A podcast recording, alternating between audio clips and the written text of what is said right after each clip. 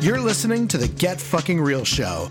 Strap in as your host Lisa Cherney takes you on a ride full of GFR moments. From powerful messages to exclusive interviews to untold stories of super shitty moments before big successes, and even real life confessions. Lisa's been mentoring millionaire entrepreneurs for over 20 years, coaching top coaches and tapping her mighty woo woo side to mentor the best of the best spiritual peeps. It's time to bring on the straight talk from successful, soulful entrepreneurs, inspiring you to live without regrets, to create your legacy, and be unapologetically you. And now, it's time to GFR. Life is too short to be a slave to your own dream, cause I'm working too hard, and I want to feel so alive. I jump out of bed because I love my life. Living on my terms, I know that I will thrive. Being myself, clarity will arrive. So I'll stand out and be J U I C Y. Stand out and be J U I C Y. Hello, hello. Welcome to the GFR show. It is Lisa Cherney. I am your host, and I am excited to be talking about unhappy millionaires today. And our guest, Denise Gosnell, she owns three companies and she works three days a week, one day in each company. I mean, if that not doesn't just like have your jaw drop, I don't know what will. And here's the question that I want to kick us off with Would you ever consider running an experiment where for 30 days you only worked three days a week? This is the challenge that she gives her clients regularly. This is the challenge she gave our audience. And she shares the tumultuous journey that she had. Surprise, surprise. Is a GFR show. This is what we talk about here. To her getting to the place where she launched her company called The Vacation Effect. She's a serial entrepreneur, business strategist, productivity hacker, attorney, author, and real estate investor. Like I said, she owns three companies, works three days a week. And one of those companies, she helps busy entrepreneurs learn how to use unconventional scheduling and growth strategies to grow their business even faster by working up to 40% less. So, three days a week for a month is 40% less. And she has she's actually an eight-time author. She's been featured in dozens of media outlets over the years. And she stumbled really on to the secret that she now teaches called growth by subtraction which I so resonate with. And I'm discovering as I flush out this body of work called Unmentoring that working with entrepreneurs in a particular phase of their business life it really is about saying no it is like i love her you know growing by subtraction it is about saying no um, what to stop doing you know that whole that whole idea of not pushing and striving but really getting smarter and more efficient and more effective and challenging ourselves to make the tough decisions or have the tough conversations that really get us to working in a way that works for us. So she has an amazing story about a significant wake up call that she had that had her reevaluate everything. And she shares with us some of the mini wake up calls along the way, which are equally as fascinating, including something that when she was working for a law firm, the you know lead partner in the attorney said something to her husband that she was just so shocked that he said that really woke her up. And uh, so just really juicy stuff in this in this episode. Denise is a delight. And i'm looking forward to you meeting her. Without further ado denise gosnell. Welcome to the gfr show denise gosnell. Thank you so much for having me. I'm excited to be here. I am so excited to have you here. Y'all, three businesses, three days a week. Like, do I even need to say any more than that? Um, and of course, that's the after. So, this show is really about the journey that took you there and to the place where you're now teaching what you mastered to create that life for yourself and you know as they say it wasn't always that way. So um, no. So mm-hmm. i'm looking really looking forward to sharing your story with with our listeners and um, just a chit chat beforehand. We discovered we both have 14 year old daughters that love to point out our flaws. Mm-hmm. if you see me flip my hair dramatically or something like that you'll know why Yeah, so it's so funny. You, Yeah. you you flipped your hair and then you're like, yeah, my daughter, and I'm like, yeah, my daughter tells me like my eyeshadow's too heavy, and it's mm-hmm. like, I'm wearing the wrong colors all the time. She's a Yes. makeup expert now. yes, that was mine. Oh my god, yes, that's so funny. Yeah. Yes, yes, she and she loves. It's like she's an artist, and so I could see that it, it's just a new way, a different way for her to express. And she wants to do her makeup multiple times a day just to try things out. And isn't it fun to hold space for a young lady to just mm-hmm. like be themselves? So I could, I, I Mm-hmm. Get you're a parent like me. Yeah, she's an awesome young lady. I'm so proud of her. But it is it is like a mirror reflecting back when you have your children telling you all your flaws. It's like, oh wow, I didn't realize I had so many. Totally. well, and we were talking about how we're both straight talkers, so of course they're going to straight talk right back, not in a sassy, you know, a sass way, but just like you know, they're not going to mince words because we don't with them, you know. That's so true. My husband said, if you ever want to know what you sound like, listen to our daughter. I'm like, oh wow. That's awesome. That's awesome. I love that, and I like your Yeah. husband now too. Okay. All right. So let's talk about what your life looked like and success looked like before the GFR-ness entered into your awareness. Yeah. Um, so when I, I left, I used to work for a large law firm when I first became a lawyer. Um, and now I have three different companies, and one of them's a law firm, and two of them are not. But so back when I was a lawyer, I went into patent law, Lisa, because uh, ever since I was a kid and I was teased for being poor, all I ever wanted was to be rich. Like ever since I was like 10 years old, I'm like, you know, you'd ask me what I want to be, and I'd say a teacher. And then I didn't go into education because I found out that teachers were not rewarded like lawyers were. so I chose my career path first in computer science. But once I made six figures in computer science, I'm like, but that's not a millionaire. I need to be rich. You know, nobody will ever tease me again if I'm rich.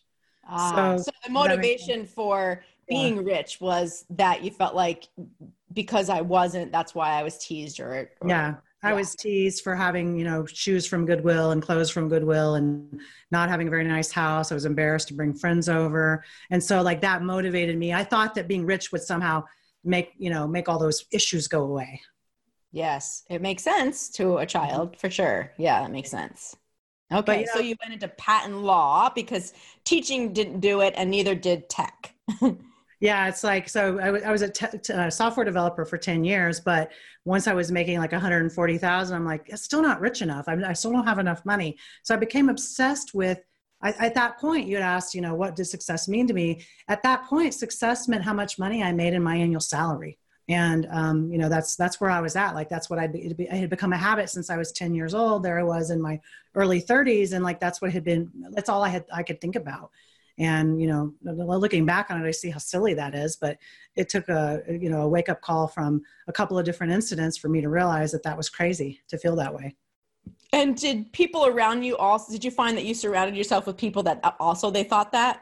um you know that's interesting. Um I, you know in other lawyer circles like you know uh, lawyers like being well paid and they brag about what hourly rate they're at now. And i'm at 500 an hour i'm at 650 an hour. And like so that was kind of the the norm. I mean it, only among friends would you joke about that but it was Right. like a running joke. You wouldn't just say it to a stranger.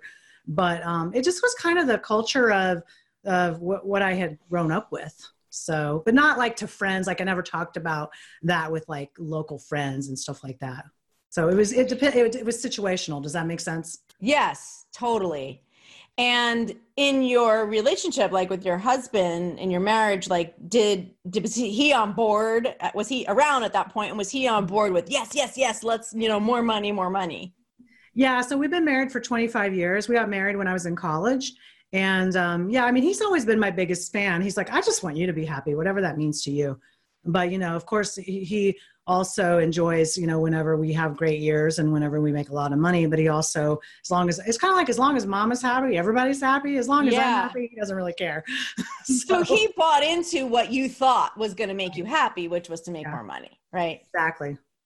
So you're going along as a patent attorney. Um, what were some of the early warning signs that perhaps this wasn't going to make you happy?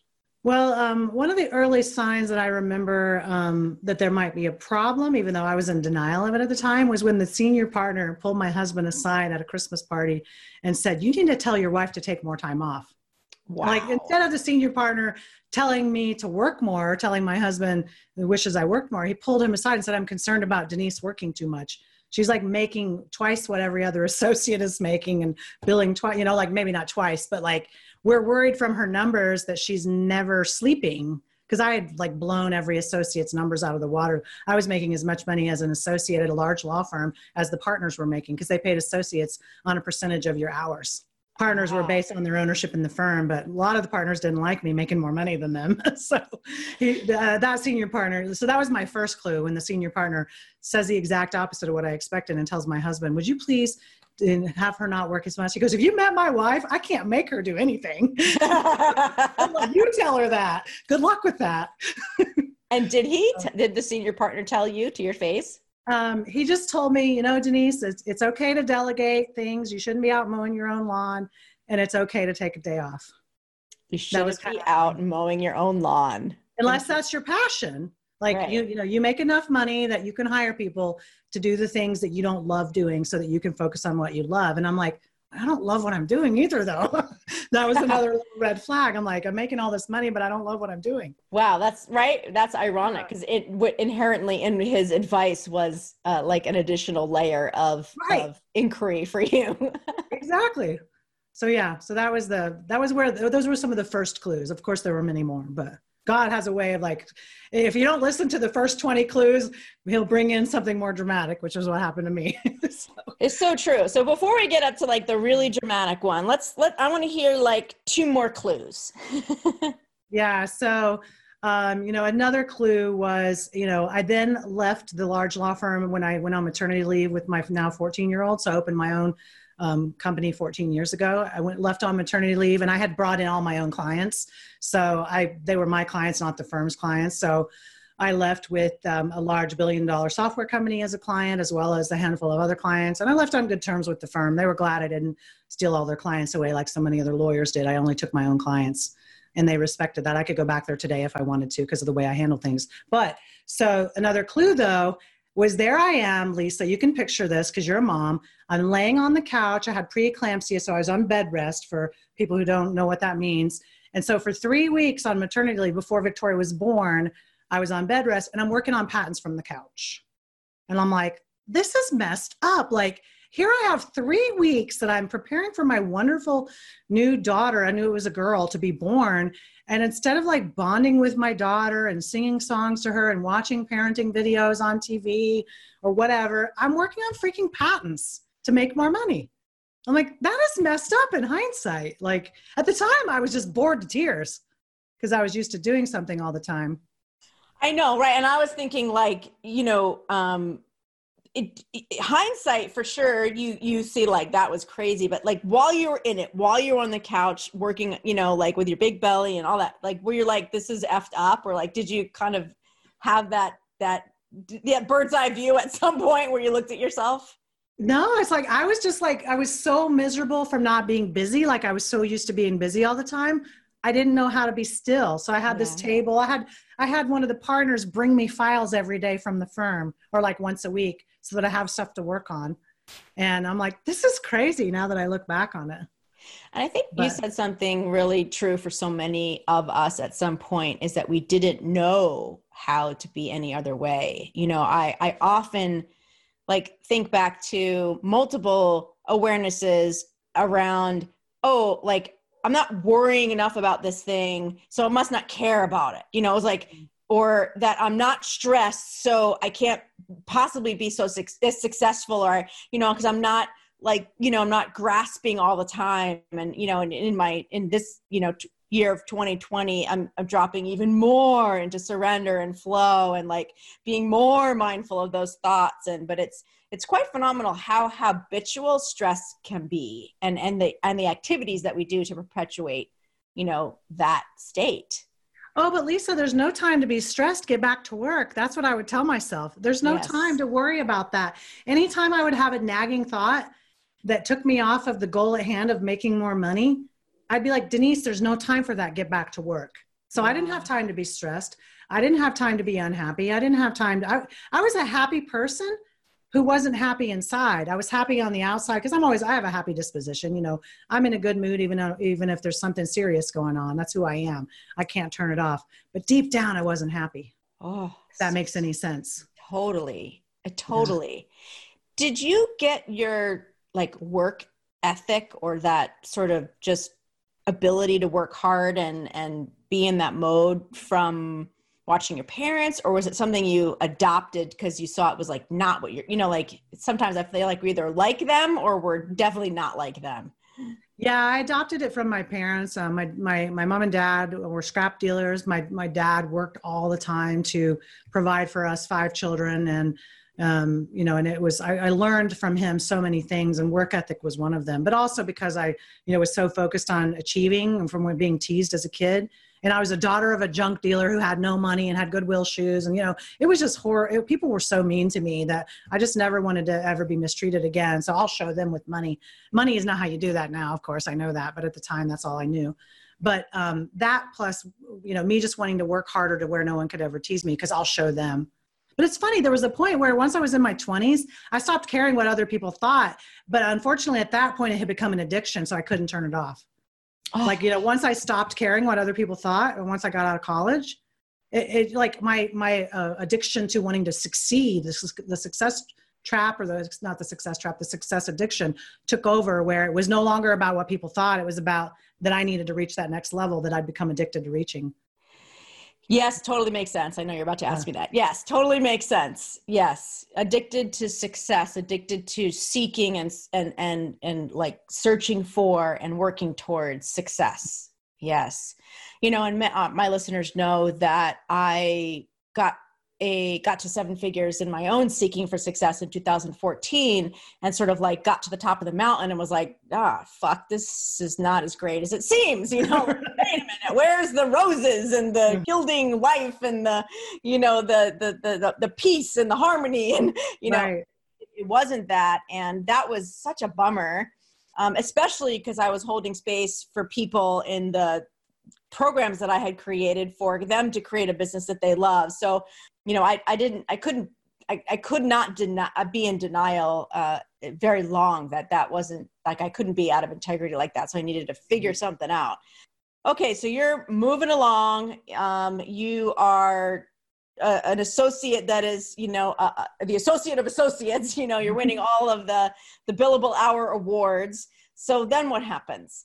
So then, um, and when I left on maternity leave and started my own firm, you know, I then um, you know, I, let's see, that would have been 2005, six, seven, So I'd worked on my own for three or four years with uh, that large billion dollar client that I was lucky enough to f- fund my own startup. You know, it wasn't a startup; it was a well funded startup. I my very first year uh, with my own firm, I made like three or four hundred thousand wow. dollars because ninety percent of that revenue came from that billion dollar client that I was writing patents for, and I had a handful of other clients as well, but they were that large software company was definitely ninety percent of my revenue.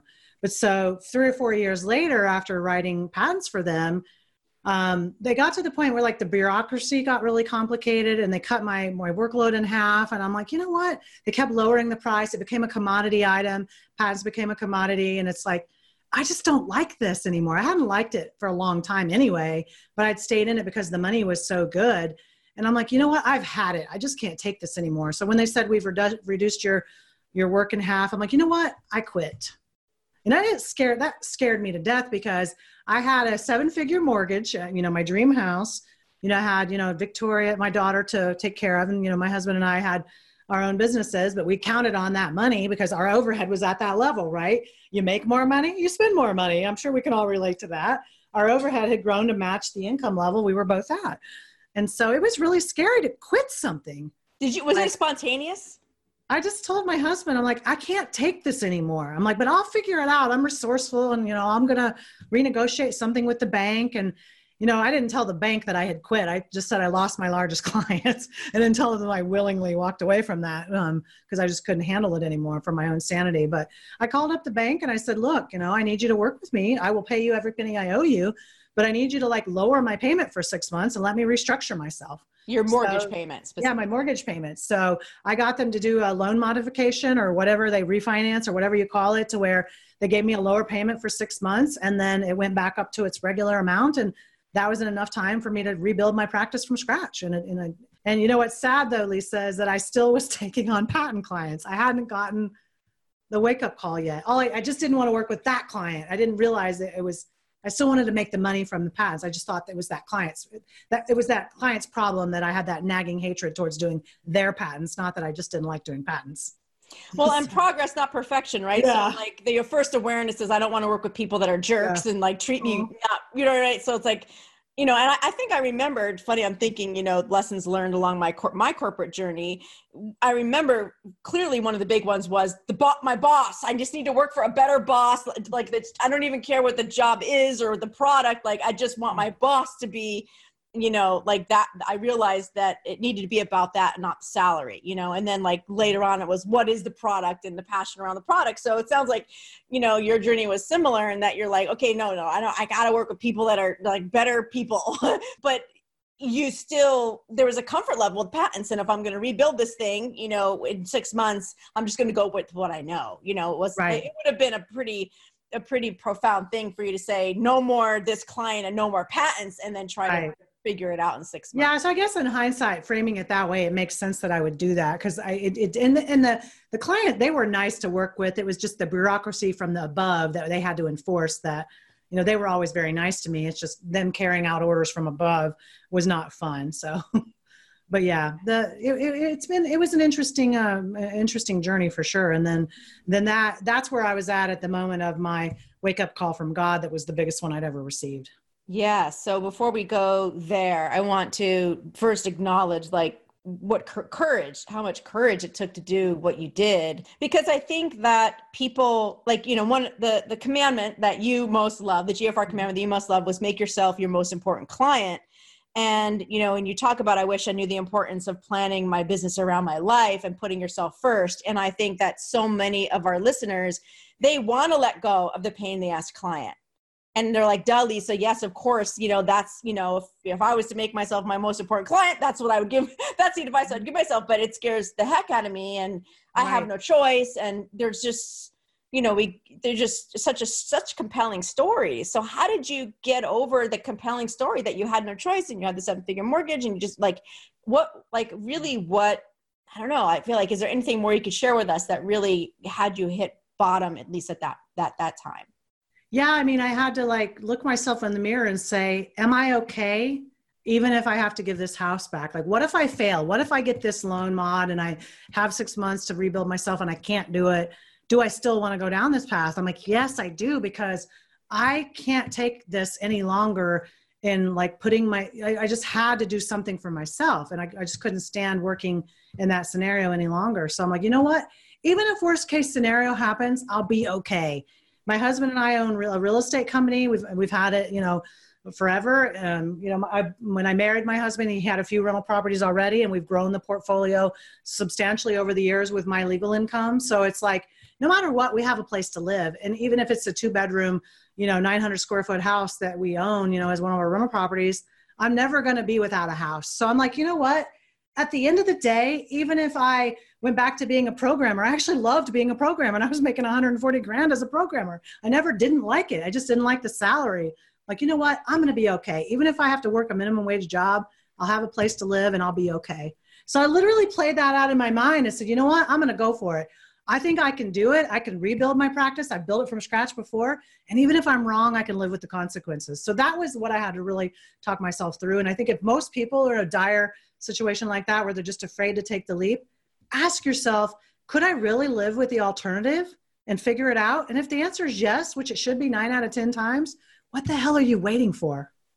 You're going to figure it out. And even if you don't, you're going to be okay. yes. Give yourself that yes. You articulated something that um, that uh, that came to me. Uh, I'm going to share funny circumstances where it came Sure. to me because it's just fun. But that I say, make friends with the worst case scenario.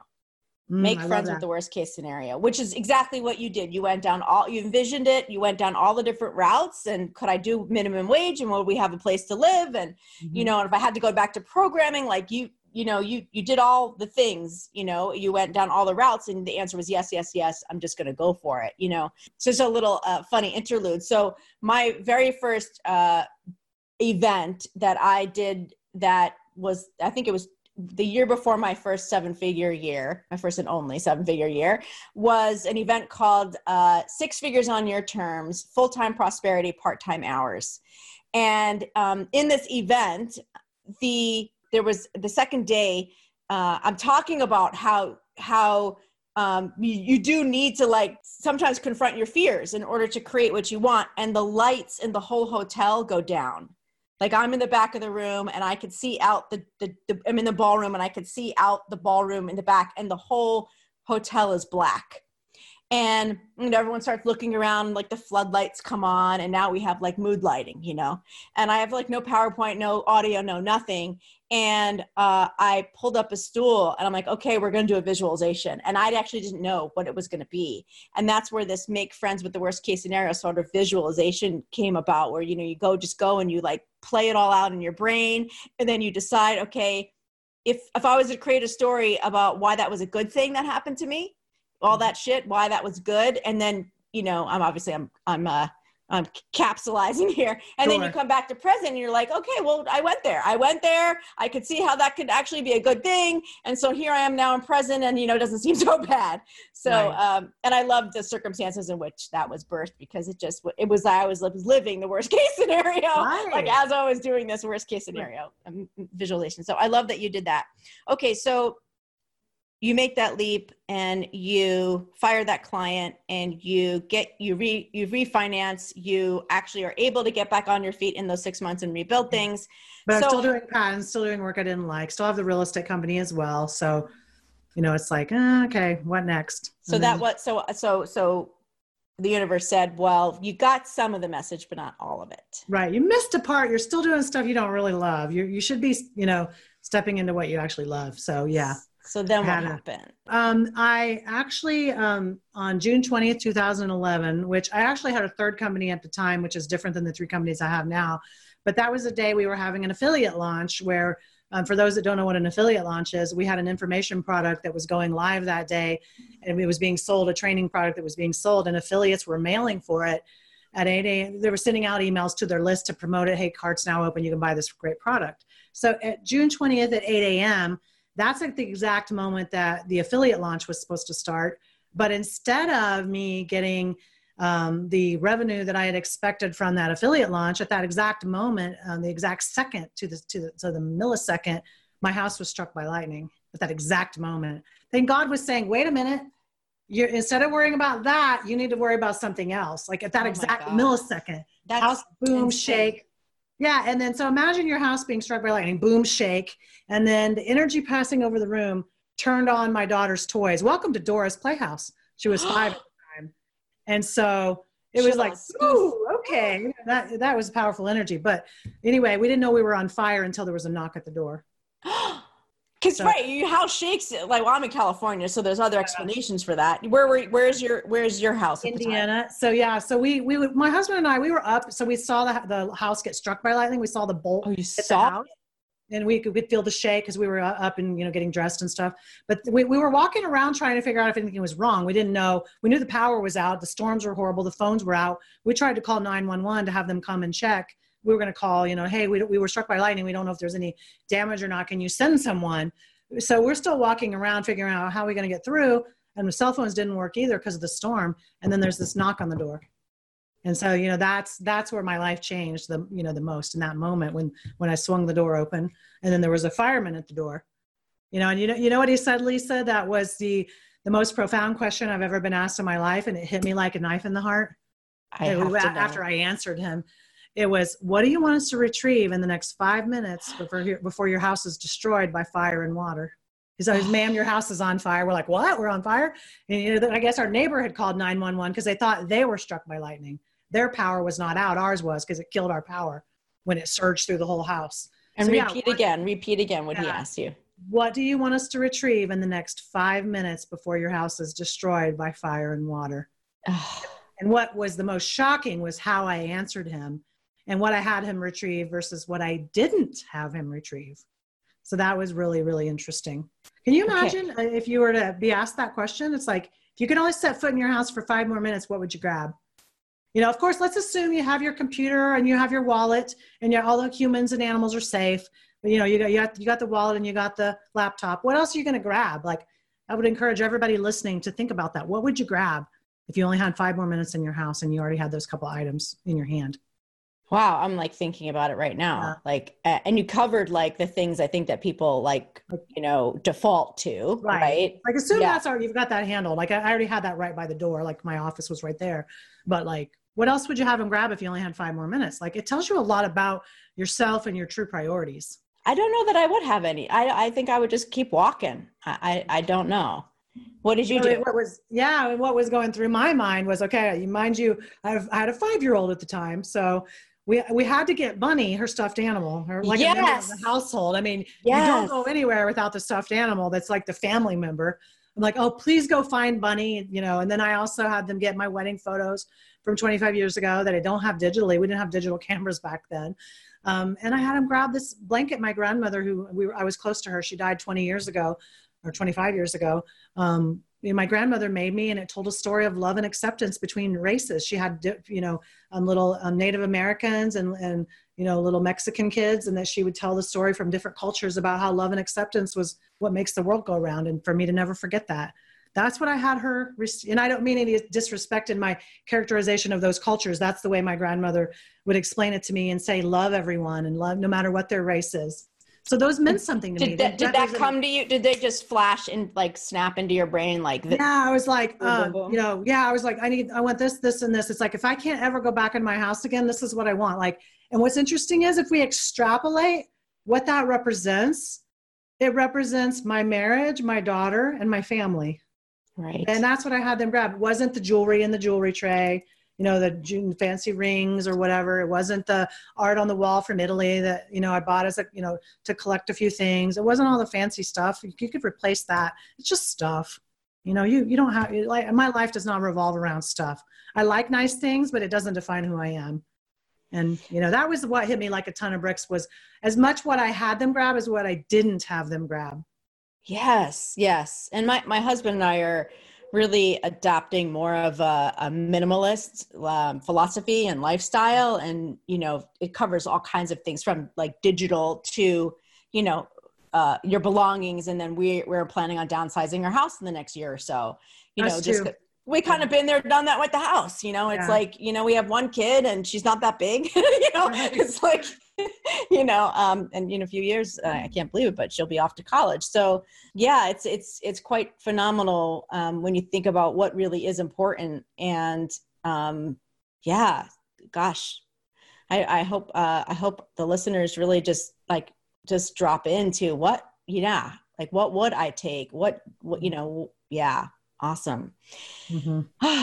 okay, so I'm still amazed that your house was struck by lightning. I mean, it's like Yeah. right, like it's such a beautiful. It's a beautiful now in retrospect metaphor, right? It's like Yeah. lightning. Oh, lightning doesn't strike twice, and all these like Mm-hmm. things about lightning, like the strike of lightning being such a rare thing, right? And then, okay, so here you are, rare, you know, again, which you know, I, I kind of, I guess, got spiritual, a spiritual slant to it all of like, you know, miracles, right? And we, you know, we think miracles are sort of like, you know, seas parting, parting, but mm-hmm. you know, miracles happen every day when we're sort of open to them and we see them, and like in a way, that was a pretty big miracle. Well, you don't realize how profound your statement is that you just made and how accurate it actually was. Because what I didn't tell you, and I don't always share this, I'll share it with your listeners here Confessions is about Yeah, it's a part of the confessions because not everybody understands or will believe me on this. But I'd actually been saying, I, like, I had a nightly prayer, I would say, or a visualization and a prayer, I would say every night for six months leading up to that affiliate launch that I was telling you about. So every night when I would go to bed, I would I would say June twentieth, two thousand eleven, at eight a.m., and I would visualize a uh, seven-figure check that I was uh, hoping for from the launch, like a check, an affiliate check, or it was a with you know with a, a seven-figure amount. Um, but you know, it's interesting is that at June 20th at 8 a.m. at that exact moment, I'd been visualizing for six months from the affiliate launch. That was when the lightning bolt hit, and guess what? My insurance settlement was wow. like within a hundred thousand dollars of the exact amount I had been visualizing. What what's profound is what I learned from that is when you pray, you might want to be more clear about what you're asking for. because like if i think about it logically lisa do you normally get one check from affiliate launch? No, No. a bunch of little 50 100 or thousand dollar transactions that add up to a million dollars. But that's kind of complicated to imagine in a visualization. I should have been imagining a cha-ching an order has been placed cha-ching an order has been placed like a thousand times. But no i just every night intensely i visualize one seven figure check. And guess what? That's what i got from the insurance company Oh my so i'm like is that not freaky as hell That is freaky as hell and shows how freaking powerful you are. Yeah, I know. And it's like, you got to be careful what you ask for and make sure you're being clear enough because if you say it intently and powerfully over and over and over again, you may get exactly what you were asking for, but not what you meant because you weren't clear. Yeah. You get the end result, but the how. You know, and really the how. How? We're here. We know now. Like we know, so many Yeah. know the how is not any of our business, Right. right? Exactly. Like if you leave it open for interpretation, Yeah. it can be interpreted. So, but that was a gift from God, which I'm grateful for every day. I made it the best thing that ever happened to me, not because of that insurance check, which I owed to the bank and everybody else. So, you know, that a lot of it was owed to third parties. Um, but what I'm so grateful for is that I got the gift of learning that I've got to put myself first and plan my business around it. Thankfully, though, I figured out how to do both to where you can have a good living and still have plenty of free time. But if I ever had to pick one over the other, I would pick free time first. But thankfully, I figured out how you don't have to. Have, Yeah. you don't have to pick one or the other. Can you fill in a little bit of the turning of the Titanic, right? So, like, you have this profound experience. And was there a point where you're like, all right, I want the lesson here. Like, I want to be, make sure that I'm awake. And like, did you, did you mine for the gold that was like the lesson around being happy and doing what you love? Or like, did, you know, was it a flash? You just got it? Like, can you share a bit more? Yeah. So after the fire, um, it still took me probably five years after the fire to figure out how to have both free time and money. I still was like, whenever I would take time off, my revenue would suffer. But I'm like, I've got to have more time off because I'm not. But you gonna- knew you want, like, Yeah. it took you five years to Yeah. achieve it, but did you Right. fairly quickly know that that's what you want? Yes, I knew that day. I vowed the day of my fire that I was a gonna make sure I spent plenty of time with with the people and places that really mattered to me, and b that I was gonna figure out how we could still have a good quality of life. But even if I had to drop my income, like what you talked about, that I was gonna put myself and my family first, no matter what. But that it was okay if I could figure out how to do both, because I really wanted to figure out how to do both if I could. So it sounds So- like you made a, a few mistakes along the way till you figured out how to. yeah so so i ended up like um, I, I then stopped doing patent work so i finally just shifted into recreating myself in other areas of law and in my other companies that i had started and my, my coaching and training and then continuing my real estate company so um, but what happened was i still kept having one or the other. If i worked more i would you know i'm like no no i'm not going to do that. My income would always suffer. So i'm like how can i do this without my income suffering? So i went to a meditation retreat three years ago and this what we were supposed to one of the assignments was to ask a question that we wanted to be answered from our higher self or god or wherever the answer was coming from. So lisa that was where i had uh, the question i went with was how can i always have the schedule that i've always wanted? I always wanted a three day work week. I, I call it my tuesday thursday schedule. You know i wanted tuesdays and thursdays so that when i'm not traveling tuesdays and thursdays have nothing on the calendar except free time. What do i want to do today that'll make me happy? And i'm not counting weekends. This is in addition to weekends. Weekends family time errand time laundry time stuff like that. But like what about time for just being happy? Like Yes. wrong i love being around my family and that makes me happy but i'm talking about me time to just say what do i want to do today that makes me Yes. Pe- while everybody else is away what do i want to do I love that you're saying that because uh, just recently I was saying something about how I wanted to have more time, and they're like, "Oh, so you could be with your daughter more?" I'm like, "No." time. yeah, I want that too. That's weekend time, but me time. So that I went to the meditation conference, long story short, and that was the question I asked when I followed the procedure for what they told us to do. You know what? The, the answer that I had whispered into me was so crystal clear, and it was like it was another life changing message. It was, "What are you waiting for? All you have to do is decide and make today what you want tomorrow to be." Wow. So all you have to do is decide and make today what you want tomorrow to be. But you know, here I am though, this still very busy entrepreneur. I'm still working a lot of hours, but I'm taking off more time with my family. But I'm like, I can't just go to a three day work week automatically for the rest of my life. But what I did, this was magical. I gave myself permission to do it as a 30 day experiment. Like, you know Oh. what? I'm my own boss. I could take an eight day, a business day vacation. So if I could do an eight business day vacation, why can't I do two days a week over the next four weeks, two business days a week for four weeks? That, that would let me test out my ideal schedule. So I gave myself permission to experiment, if that makes sense. I love that. I love that. Yeah. And it's funny, I was just talking with one of my, um, we have our GFR squad, which is like easy entry, you know, totally affordable, but some skin in the game community um, that are going to get to hear our bonus that we're going to do after this. And then I have my no regrets uh, sort of level of squad. And so we were just talking yesterday about how um, one gal had um, two weeks of, you know, over the holidays that she worked Monday and she worked Monday and Tuesday with clients or whatever. And then like she decided that, you know, Thursday and Friday she could do whatever she wanted to do for the, whatever it was. She's like, it felt like a vacation, even though I was working. And I'm like, well, you just got to test it out. Like you, you mm-hmm. felt what it could possibly be like and you had the holidays as an excuse. So now you know you like that let's do more of it you know it's like mm-hmm. so i love this the the notion of of creating it just as an experiment like you know right. you're not making this you know c- commitment that's super scary but right. I love that. Yeah. Adopting a life of experiments. And it was painful at first lisa i won't lie. Like i loved having those tuesdays and thursdays but it was hard fitting my you know my six day work week around that. Like you i was felt like you're paying a price of some sort. Yeah it's like it, it was it, what was painful was i had to learn where i was being inefficient. I had to learn to say no more. I had to learn to delegate more. I had to learn that you can't just have random meetings all over your schedule. Like now i have meetings that only happen between a certain three or four hour time window on monday wednesdays and fridays and no other time. Like had to learn to be really disciplined about a lot of things. But what was cool about it was those inefficiencies bubbled to the top really fast by doing that. You know, if somebody were to just take one day a week off, I don't think you'd notice it as much as like Mm-hmm. yanking the band aid off and you take the two. When I took the two, I was reducing my work week by 40%.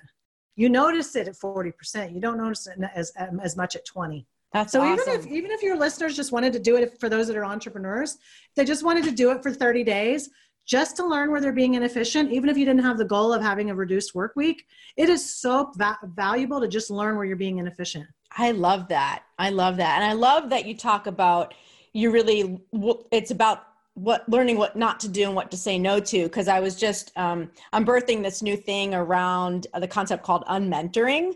And it's you know working with a mission driven entrepreneur that is in a certain season you know in their business. And i say it's not it's now not about going after all the opportunities. It's just the, the distinction is it's about what to say no to and get clear on what you don't want to do and what doesn't feel good. It's like it's all un it's all the unness of it. And it's and it's such a you know in, in minimalism they say pack up all your things and and and you know and then see what you use in the next 30 days. It's kind of what i'm hearing you say. It's like you know give yourself this 30 day you know experiment of like you know having to make it work. Right. Um, and it's like what i was telling you when we met at the the conference. It's like when you end up giving you know how when you get ready to go on vacation you get like a month's worth of work done in two days before you leave?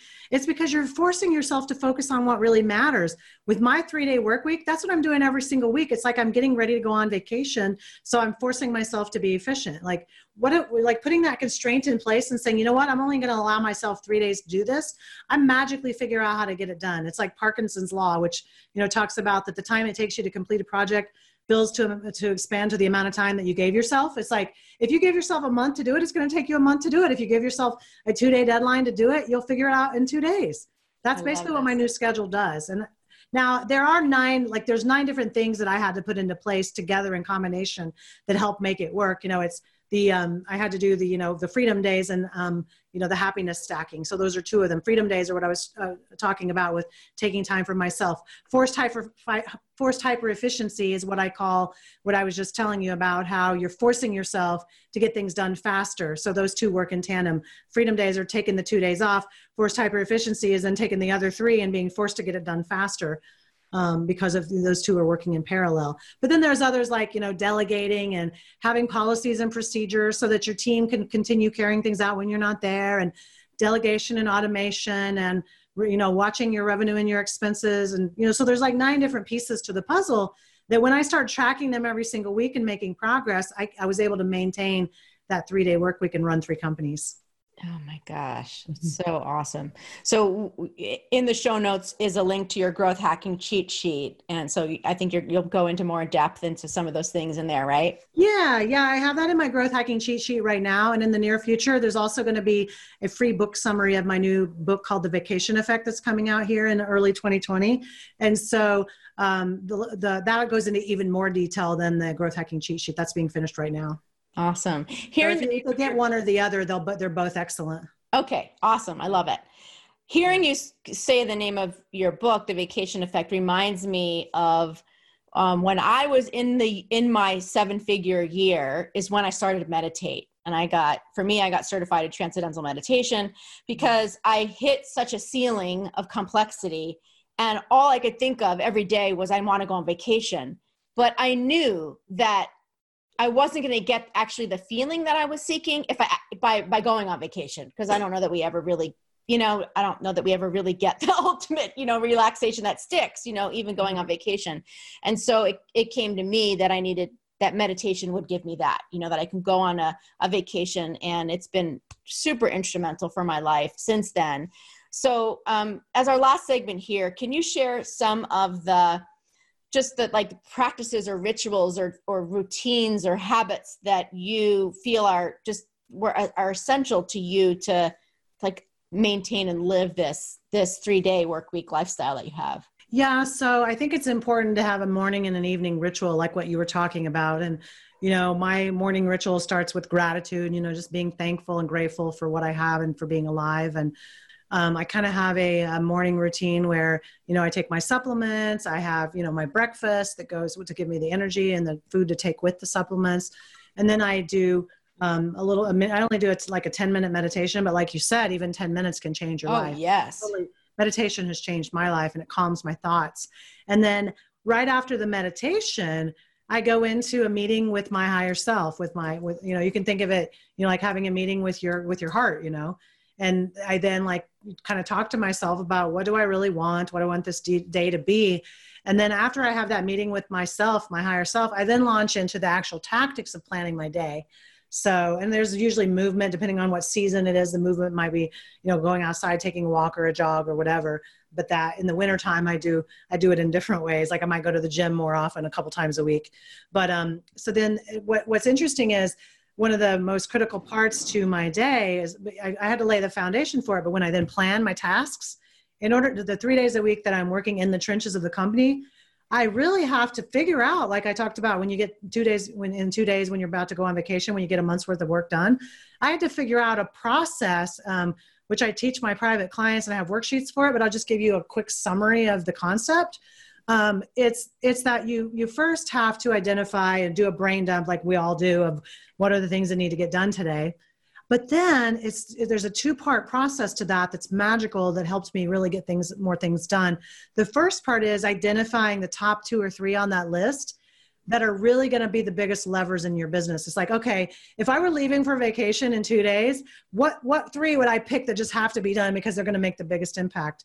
That's one way you can ask the question. Or what are what are the three things that if I only did three things today that you know they're going to make the biggest difference in my bottom line or in the business? That's another way you can ask the question. But anyway, you circle those three on your list and you write one A, one B, one C, whatever order that would be. And then for the rest of the list, Lisa, what I do is I apply one of my time hacking principles to it. And it's like hacking the hack. I love to hack the hack. I love to, okay. so the first thing that you're going to hack the hack is you're, you're, you're going to hack time is you're going to pick the biggest levers. That's hack number one. And then when you're going to hack the hack, it's like, okay, with the things that are left on the list, how can I reorder them to where I can get them done even faster? And so let me give you a couple of examples of a time hack. One time hack that you know everybody's thought of, maybe a lot of people don't do it in the way that they could, is batching of similar tasks. Like let's say you're on your brain dump, you had like four different things that were email replies you needed to do. Well, why not write those as two, three, four, and five? Batch them together. Isn't it more efficient to respond yes. to those four emails when you're in email than it is to jump around throughout the day doing that?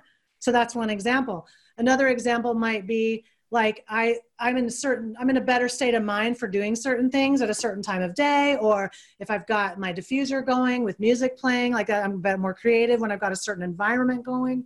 So like I identify I have 12 different hacks and the you know setting up flow state with the ambiance is one You know, batching them together is another, using a timer is another.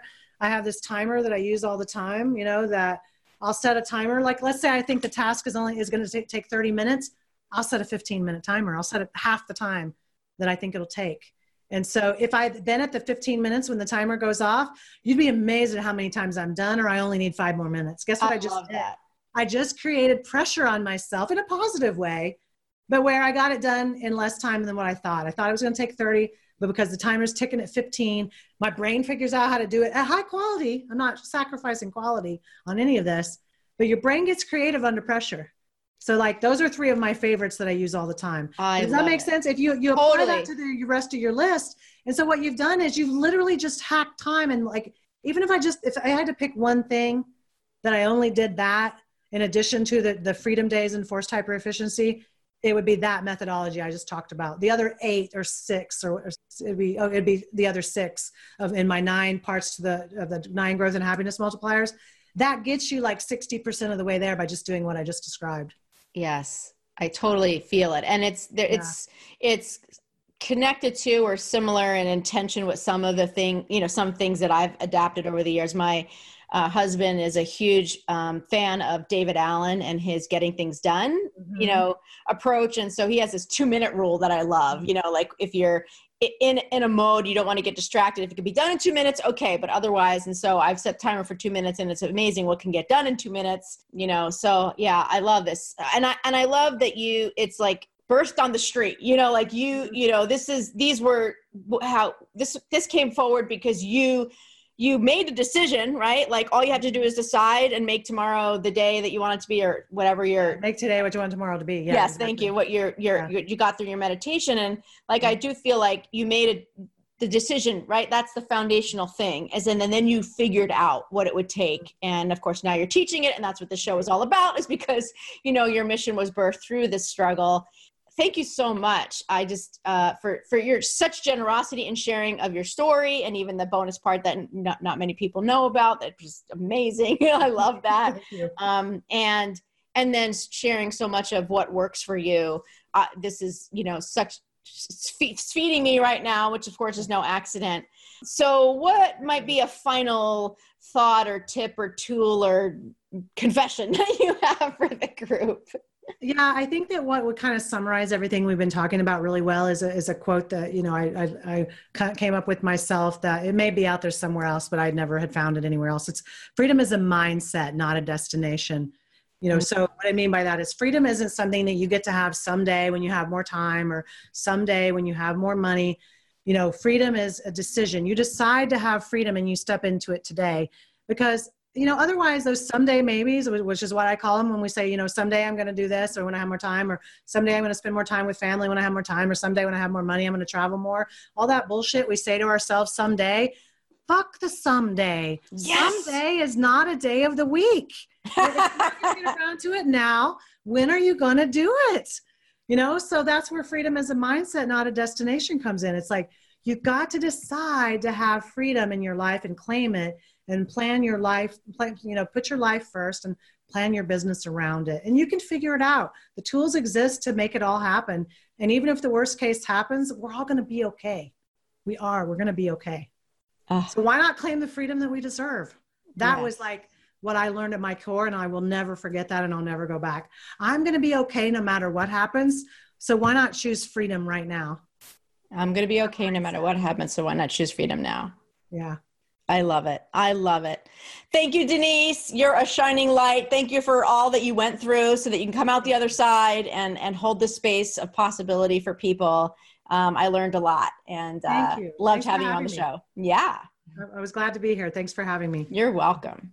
What a great show packed with awesome information for y'all.